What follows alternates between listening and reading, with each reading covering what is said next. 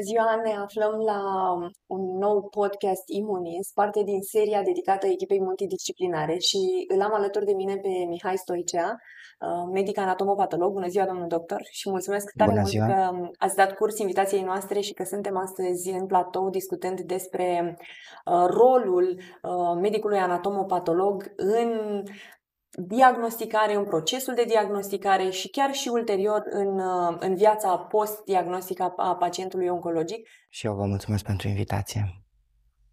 Domnul doctor, cum, cum vedeți dumneavoastră rolul dumneavoastră sau rolul medicului anatomopatolog în uh, clarificarea diagnosticului și mi-ar plăcea foarte mult să-mi povestiți puțin din experiența dumneavoastră, să-mi spuneți ce ați observat, cum, ce, ce este important, uh, uh, pentru că până la urmă dumneavoastră jucați un rol destul de decisiv, ca să zic așa, din punct de vedere emoțional. Îi confirmați pacientului, confirmați aparținătorilor că da, este acest diagnostic, da, este cancer.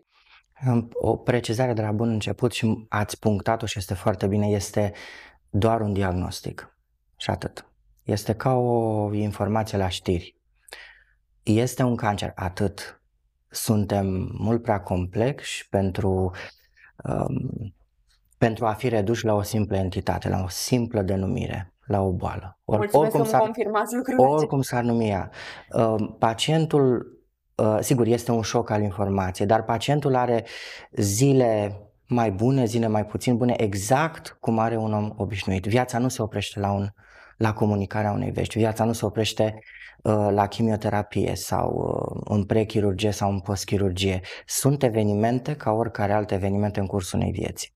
Poziționarea asta este foarte importantă și avem, uh, avem un minus cumva de psihologi care să pregătească omul pentru experiența care urmează, dublat, dublat acest minus de o lipsă de informație corectă, să spun așa, de unde te informezi sau uh, ce faci în momentul în care afli o astfel de uh, veste. Este Google o variantă, într-adevăr, însă ceea ce îți oferă nu este întotdeauna uh, informația corectă. Trebuie, trebuie să existe un filtru. Filtrul obții cel mai bine din partea unui profesionist, din partea medicală, dintr-o clinică, dintr-un circuit integrat, un om care să-ți explice, un navigator, care sunt pașii de făcut, ce urmează.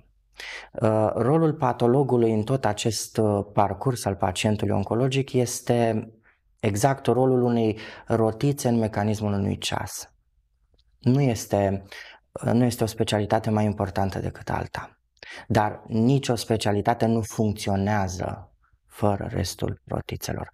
Uh, informația de caz, toate informațiile cazului, mai ales că noi nu avem în România în acest moment um, un registru național al pacientului de cancer, toate informațiile de caz trebuie să circule.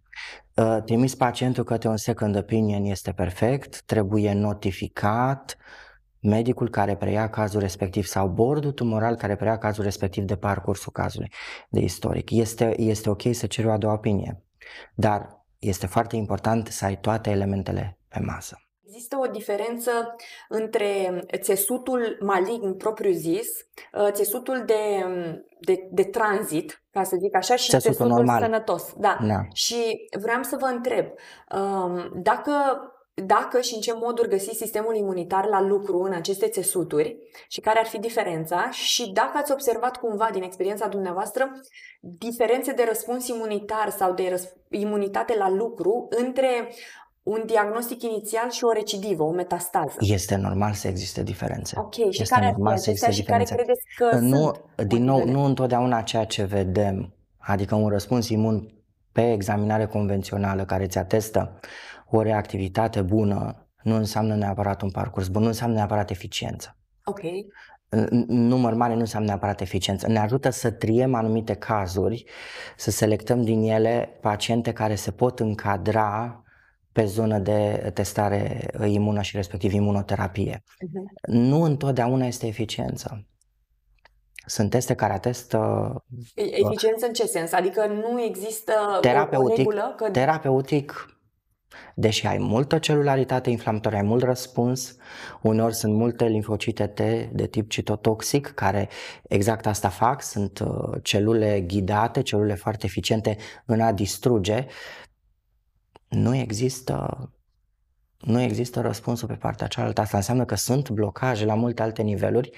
Pe la, care... la niveluri imunitare sau la nivel de corp, adică la, la nivel, de, de alte sisteme? La nivel de corp. Sistemul imun este cel blocat. Uh, de alte terapia, sisteme care sunt blocate. Terapia este blocată în sine, este ineficientă.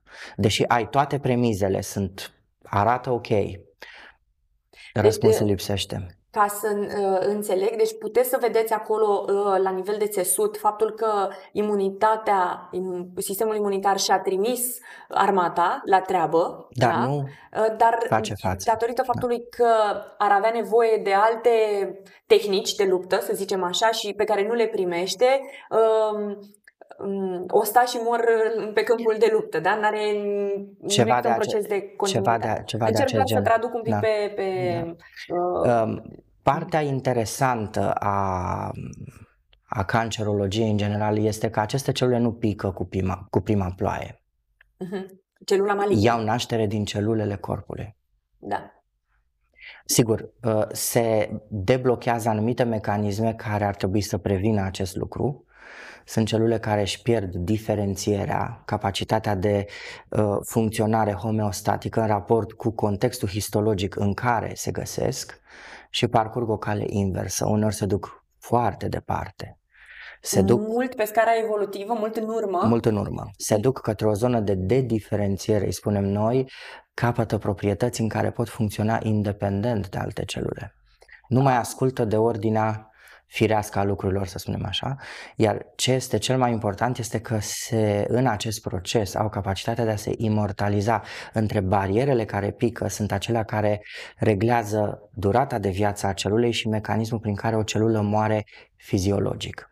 Ce interesant că omenirea și-a uh, parcurs mult din existență căutând uh, mecanisme de imortalizare. Da, de imortalizare uh, da. Cancerul apare în corpul omului uh, utilizând un mecanism de nu, nu vreau să mor și uitați cum fac lucrul acesta, da. însă în același timp își ucide gazda, ceea ce e un uh, paradox foarte interesant și cred că ar fi din punct de vedere filozofic, să zicem așa, interesant de, de, de aprofundat, de parcurs, um, pentru că până la urmă aceste celule rebele, ca să zicem așa, care s-au întors împotriva propriului sistem, sunt celule um, cărora nu le-a fost bine și atunci au găsit acest mecanism de involuție care de fapt... E o adaptare de da. fapt la un anumit context. E o adaptare la un anumit context și la o nișă imunitară care le permite existența. De fapt, uh, și în bombardamentul terapeutic care urmează, în multe cazuri, unele dintre celule, exact cum se întâmplă cu bacteriile sub bombardamentul um, antibioterapeutic, găsesc un mecanism de a supraviețui. De, în cazul celulelor tumorale își caută nișe în organism unde sistemul imun nu este activ și în acele nișe, spunem noi, hibernează, intră într-o stare de um, să spunem, într-o stare vegetativă. Nu se mai multiplică, dar se transformă de cele mai multe ori. Da, e o așteptare da. a momentului potrivit. Pentru a reapărea. Momentul potrivit înseamnă tot, de cele mai multe ori, o zonă în care sistemul imun nu își face treaba, o zonă de hipoimunitate, o zonă în care, dintr-un motiv sau altul, um, lucrurile nu merg cum ar trebui să meargă din perspectiva acestei gărzi imunitare. Am avut recurențe de cancer mamar după 35, după 37 de ani. Au fost sanctuare în corp, sunt grupuri mici, din păcate, cu tehnologia actuală nu le putem pune în evidență. Mhm. Le descoperim dar ele erau parcate acolo cumva. Și-au găsit acele sanctuare în care hibernează. Foarte interesant. Uneori distanțe foarte mari timp. De altfel, cancerul mamar este primul cancer în care s-a renunțat la ideea de vindecare completă după 5 ani. Tocmai din cauza acestor uh, late relapses, acestor recăderi uh, la distanță foarte mare în timp, din cauza acestor sanctuare pe care nu le putem uh, identifica, intui. identifica, intui, cert este că pot să continue să existe foarte mult timp. Uneori pe biopsii ostomedulare făcute pentru um, cu totul alte rațiuni pentru a exclude o hematoproliferare la un om vârstnic, poți găsi sanctuare tumorale și sunt tumori care au 10, 20, 30 de ani în spate ca moment de debut. Um, imunohistochimic poți să le afirm și uh, imunofenotipul, trăsăturile, de ce Cam tip de, de celulă este, de nu au indice de proliferare, sunt total silențioase, aparent dor. Dar ele, dacă ar avea contextul potrivit, s-ar putea reactiva. Reactivările, asta este că reactivările în general sunt um, rapide, sunt, sunt uh, cu evoluție uh, fulminantă și ceea ce recade nu seamănă cu ceea ce a fost inițial. Celula respectivă aparent a hibernat, nu este o hibernare, nu este o inerție reală molecular se produc schimbări acolo și sunt efectul terapiilor care au urmat, sunt și ele în sine mecanisme de supraviețuire. Din păcate nu în sensul unei diferențieri, nu în sens bun, ci în sens de dediferențiere. Deci mai agresive decât au fost inițial. Înțeleg că această dediferențiere este de fapt un mecanism care pe ele le ajută cumva să fie și mai bine protejate. Eram, cred că în anul uh, al doilea de facultate, uh, și din biblioteca facultății se descărcau reviste. Era o revistă din 1991, uh, cred, Yama, uh, revista jurnalul, cum spuneai, al uh, Asociației Medicale Americane, iar pe prima pagină, pe copertă, era o poză cu uh, un uh, om în vârstă și un titlu, spunea Thank God I have cancer absolut șocant. Uh, am, m-am pus pe un scaun, am luat revista, o am acasă. Uh, era oricum aruncată.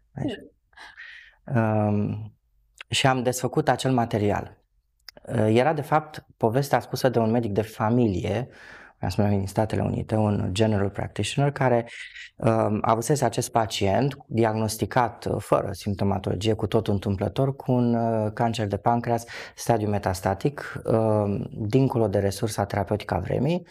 Uh, i s-a menționat că practic nu are rost să facă, nu se mai poate face mare lucru și s-a dat un orizont de șase luni uh, ca speranță de viață. Uh, omul a făcut o depresie o depresie puternică, a refuzat să notifice familia, familia n-a știut ce are, timp de trei luni de zile a fost închis în sine cumva. Uh, după trei luni de zile, cu jumătate de suflet, să spun așa, a acceptat o discuție cu acest medic.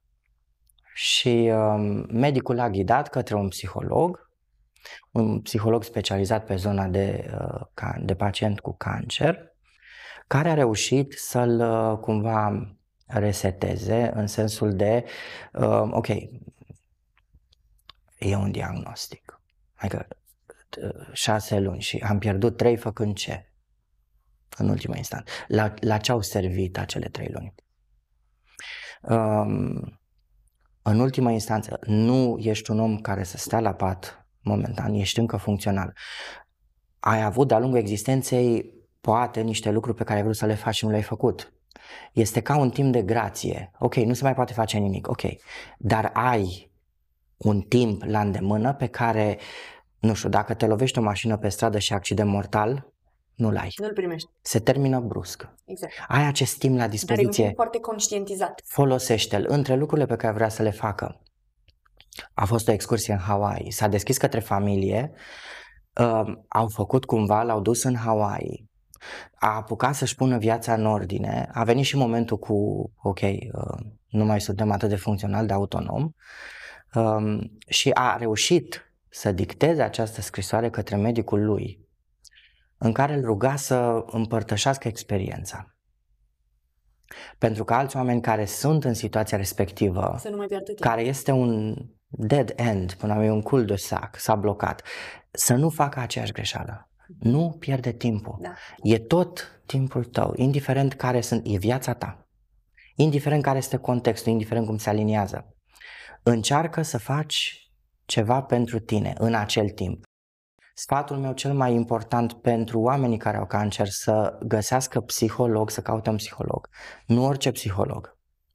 Um, nu sunt mulți cei specializați pe zona de cancer, să caute grupuri de susținere, oameni care au trecut prin experiența cancerului, oameni care pot împărtăși real acea experiență. Sigur, uh, Răspunsul la chimio nu este neapărat similar de la un pacient la altul, fiecare organism răspunde în felul lui, dar experiența ideea povestită, da, da, ex, da. ideea cu care intri în acest proces da.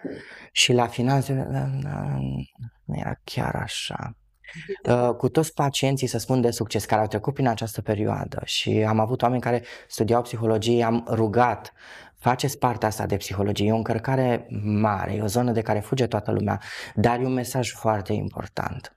Pentru că exact ca în orice bătălie, contează cum pleci la drum și cum duci lupta respectivă. Mulți, mulți, mulți dintre pacienți reacționează ca și cum nu ar avea nevoie, resping așa ca și cum nu ar avea nevoie. Poate nu conștientizează că este o nevoie de ajutor. Uh, și nu este nicio rușine, nu este un diagnostic uh, de care să... Nici o boală nu este un diagnostic de care să-ți fie rușine.